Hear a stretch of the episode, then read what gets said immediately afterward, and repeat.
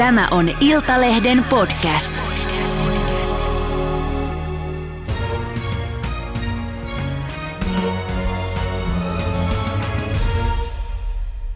Tervetuloa ex-kilpataitoluistelija, nykyinen taitoluistelija ja tuleva ilkeä lumikuningatar Kiira Korpi. Kiitos. Mahtavaa, että olet täällä. Hei, milloin sä oot tuntenut viimeksi vihaa? Mm. Tää pääsi nyt kyllä yllättää, tää eka kysymys. Viimeksi vihaa. Tässä on ihan syy, miksi mä kysyn. Joo, okei. Okay. On tässä nyt. No ei siitä varmaan hirveän kauaa oo. Itse asiassa eilen. Eilen. Mik, miksi? Eilen mä sain tällaisen... Raivarit? En saanut raivaria, mutta puhuin tällaista puhelua, missä tuli esille tällainen todella ö, ilkeä tai suuri niin kuin hyväksikäyttötapaus urheilun saralla, niin siitä kyllä nousi vähän semmoinen viha, että ei kai tällaista nyt enää tapahdu. Niin. Haluatko kertoa siitä enemmän? No en, se on tutkinnan alla se, se juttu, mutta tota, liittyy siihen, miten lapsia ja nuoria kohdellaan urheilussa. Et siitä kyllä nousi semmoinen viha, viha, joka on toisaalta hyvä tunne, koska sit sehän niin kuin aktivoi meitä myös toimimaan. Kyllä. Kysyin tätä sen takia, kun liittyen tähän sun tulevaan Lumikuningatar-pahiksen pääosaan, niin sä oot sanonut, että viha on sulle tosi vieras tunne. Että sä oot tämän roolin kautta nyt vähän voinut tutkiskella ja inspiroitunut tutkiskelemaan mm. sitä, että, että minkälaisessa tilanteessa vihaa voisi oikeastaan tuntea ja, ja, ja voisiko sitä jotenkin kanavoida hyvällä tavalla. Niin mm. mihin tulokseen sä oot tullut? Joo. Toi on kyllä totta, että se on ehkä vähän vieraampi, ei nyt voi sanoa välttämättä täysin vieras tunne, mutta se on varmaan voi olla sen taitoluistelumaailman ja tällaisen jonkun kiltin miellyttäjä tytön syndrooman takia se viha on ollut niin kuin vaikeampi tunne jotenkin päästä, päästä mm. sitä ulos tai tuntea ylipäänsä. Et siinä mielessä just tämä lumikuningattaren rooli, jossa hän on aika tällainen angstinen hahmo, niin sitä kautta on niinku pystynyt siellä jäällä niinku miettimään, että miten mä niinku kehollisesti vaikka ilmaisen sitä niin. vihaa tai millainen musiikki auttaisi mua niinku tuntemaan sitä tai muuta. Ja sitten niin ehkä muussakin elämässä sitä vähän pohdiskellut, just mitä sanoit, että miten sitä voisi sit kanavoida siihen niinku aktiivisuuteen. Et vihahan ei ole hyvä, jos se jää niinku päälle koko ajaksi, mutta et jos sen täysin yrittää niinku poissulkea, niin ei sekään ole hyväksi. Mm, koska kaikki tunteethan on tavallaan inhimillisiä ja sallittuja. Mm. Se on eri asia sitten, että mitä, mitä niiden kanssa toimii tai tekee, eikö niin? Just niin, joo. Toi on ehkä ollut se mun tärkein oppi, mitä olen lukenut positiivisesta psykologiasta, just tämä, että kaikki tunteet on osa elämää ja niillä on niinku hyötyjä, että et se on niinku yhtä lailla ne epämiellyttävät tunteet, viha tai suru tai mitä nyt onkaan, niin, niin tota... Ne on osa tätä meidän matkaa täällä ihmisinä ja mm. jotenkin se on ollut antoisaa vähän tutkiskella sitä omaakin tunneelämää, että, että mitkäs kaikki värit sieltä löytyykään. Pystyykö mä, niinku, pystyykö mä maalaan kaikilla eri väreillä vai onko mulla joku vähän tämmöinen kavennettu paletti vai voisiko mä vähän levittää niin. sitä? No kuuluuko se, tai onko kuulunut, jos ajatellaan niin kun sun kilpauraa, niin siihen rooliin, että, että täytyy... nuoren taitoluistelija tytön olla kuulijainen ja, ja ottaa komennot ja käskyt vastaan nielemättä?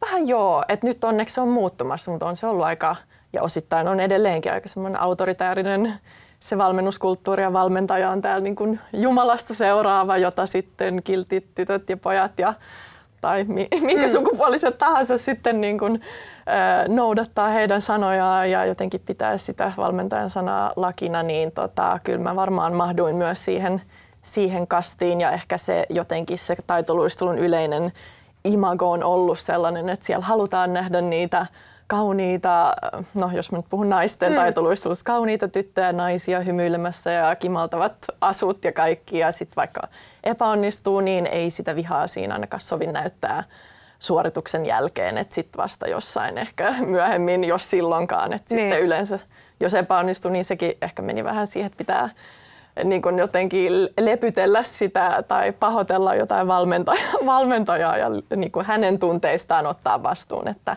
Että on siinä paljon tuollaista vähän niin kuin outoa, mitä ei sitten siinä vaiheessa itse tajunnut. Hmm. Miten semmoinen tunne kuin suru tai pettymys? Milloin olet kokenut noita tunteita? Mm. No varmaan päivittäin.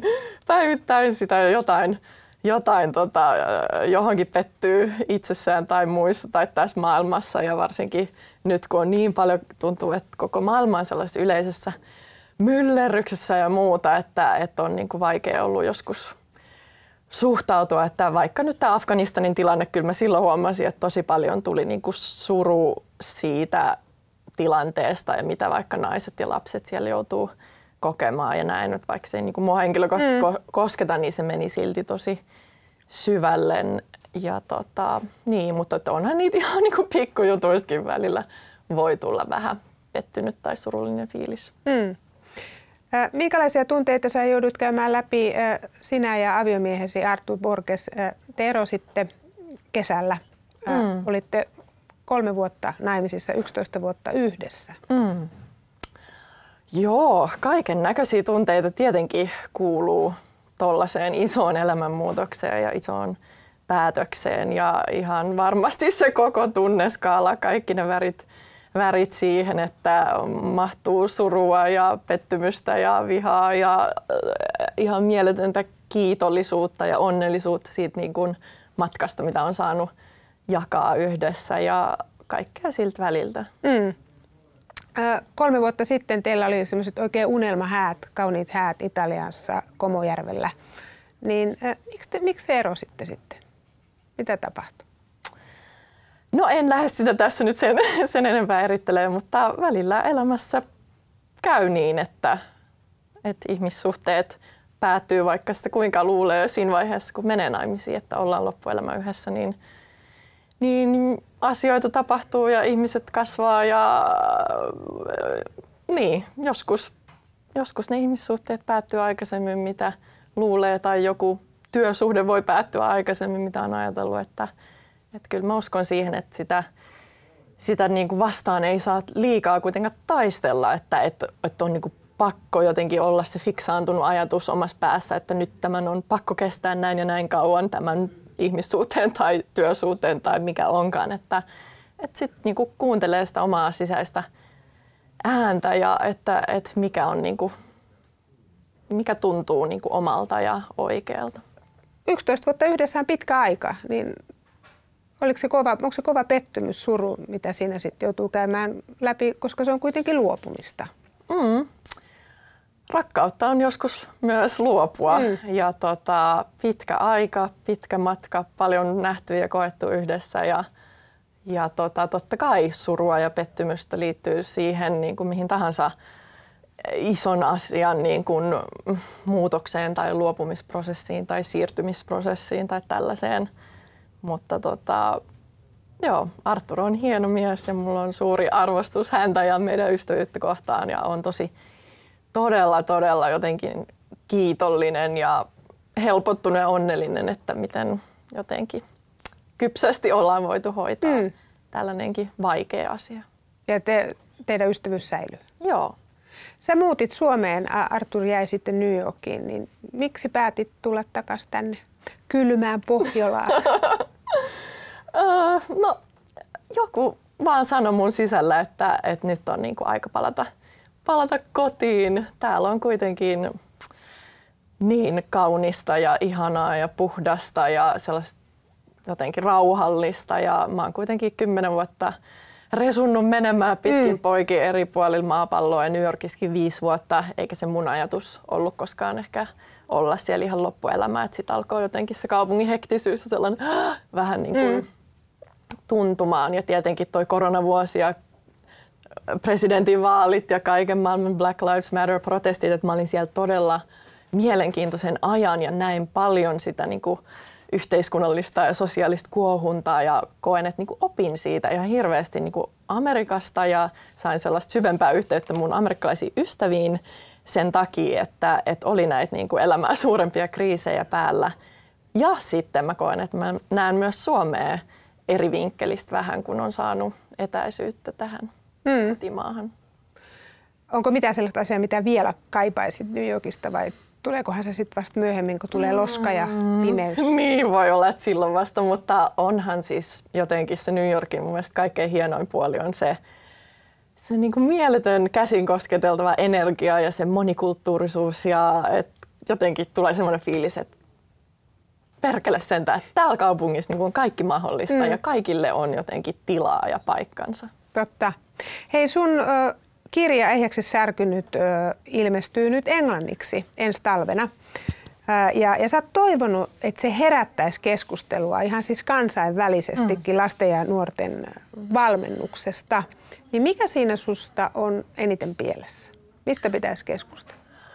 Huh, no ensinnäkin mä haluan vähän juhlistaa tota mun kirjaprosessia, kun se on ollut niin pitkän, tota, pitkän ajan, niin kuin, pitkän, pitkän aikaa tekeillä. Mm. Suomen kieli on vähän nyt tässä näköjään saanut kolauksen, pahoittelut siitä, mutta, mutta niin kun me viimeksi nähtiin, Joo. niin mun kirja oli julkaistu kolme ja puoli vuotta sitten, Kyllä. kaksituhattakahdeksantoista Joo. vuotta, ja sen jälkeen jo oli koko ajan niin kuin ajatus, että se käännettäisiin englanniksi ja monta vuotta on ollut niin kuin tekeillä. Ja nyt vihdoin, kun ensi vuonna on talviolympialaiset, niin se, se tota, julkaistaan. Ja tosiaan on minulla siinä semmoinen vähän samanlainen missio kuin tässä suomenkielisessäkin versiossa.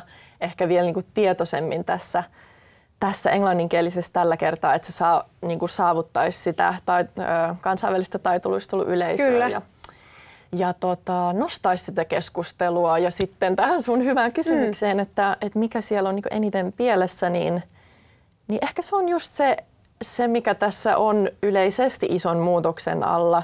Ei välttämättä pelkästään taitoluistelussa, mm. vaan yleisesti eri, eri niin kuin osa-alueilla yhteiskunnassa, johtamisessa ja kaikessa, että, että ei olisi sitä autoritääristä pelolla johtamisen kulttuuria tai valmentamisen kulttuuria, vaan, vaan enemmän sellainen niin kuin dialogityyppinen, jossa kuunnellaan niitä lapsia ja nuoria tässä taitoluistelutapauksessa ja jotenkin yritetään saada se heidän niin kuin oma sisäinen motivaationsa heräämään ja heidän niin kuin tunteet ja ajatukset, tavoitteet ja unelmat niin kuin jotenkin integroituu paremmin mukaan siihen prosessiin, jotta sitten heistä kasvaa ehjiä, ehjiä tota, ihmisiä ja hyviä urheilijoita, eikä sitten ehkä hyviä urheilijoita, mutta rikkinäisiä ihmisiä sisältä, mm. kun se on ollut niin jotenkin raadollinen se prosessi. Kyllä.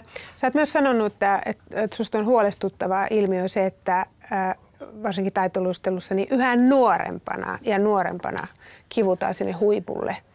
Joo, mun mielestä se on huolestuttavaa, varsinkin naisten taitoluistelussa tämä trendi on niin kuin nähtävillä, että, että tuolta Venäjältä tulee aivan siis uskomattoman taitavia nuoria, yhä nuorempia, kymmenen-yksitoistavuotiaat tekee jo neloishyppyjä, aivan siis jotain niin käsittämätöntä, että mä en ikinä voisi niin kuin kuvitellakaan, mm. että mä olisin pystynyt samaan, että, että mulla on niin kuin todella suuri ihailu sitä kohtaa, mitä nämä lapset tekee, mutta sitten samalla se, kun mä tiedän niitä taustoja, millä metodeilla siellä niinku treenataan ja mikä se niinku pelon kulttuuri siellä niinku pahimmillaan on tai se niinku fyysinen äh, hyväksikäyttö siinä mielessä, että treenataan niinku aivan rikkinäisyyteen niin. niinku asti, niin tota, siihen mun mielestä pitäisi voida paremmin puuttua.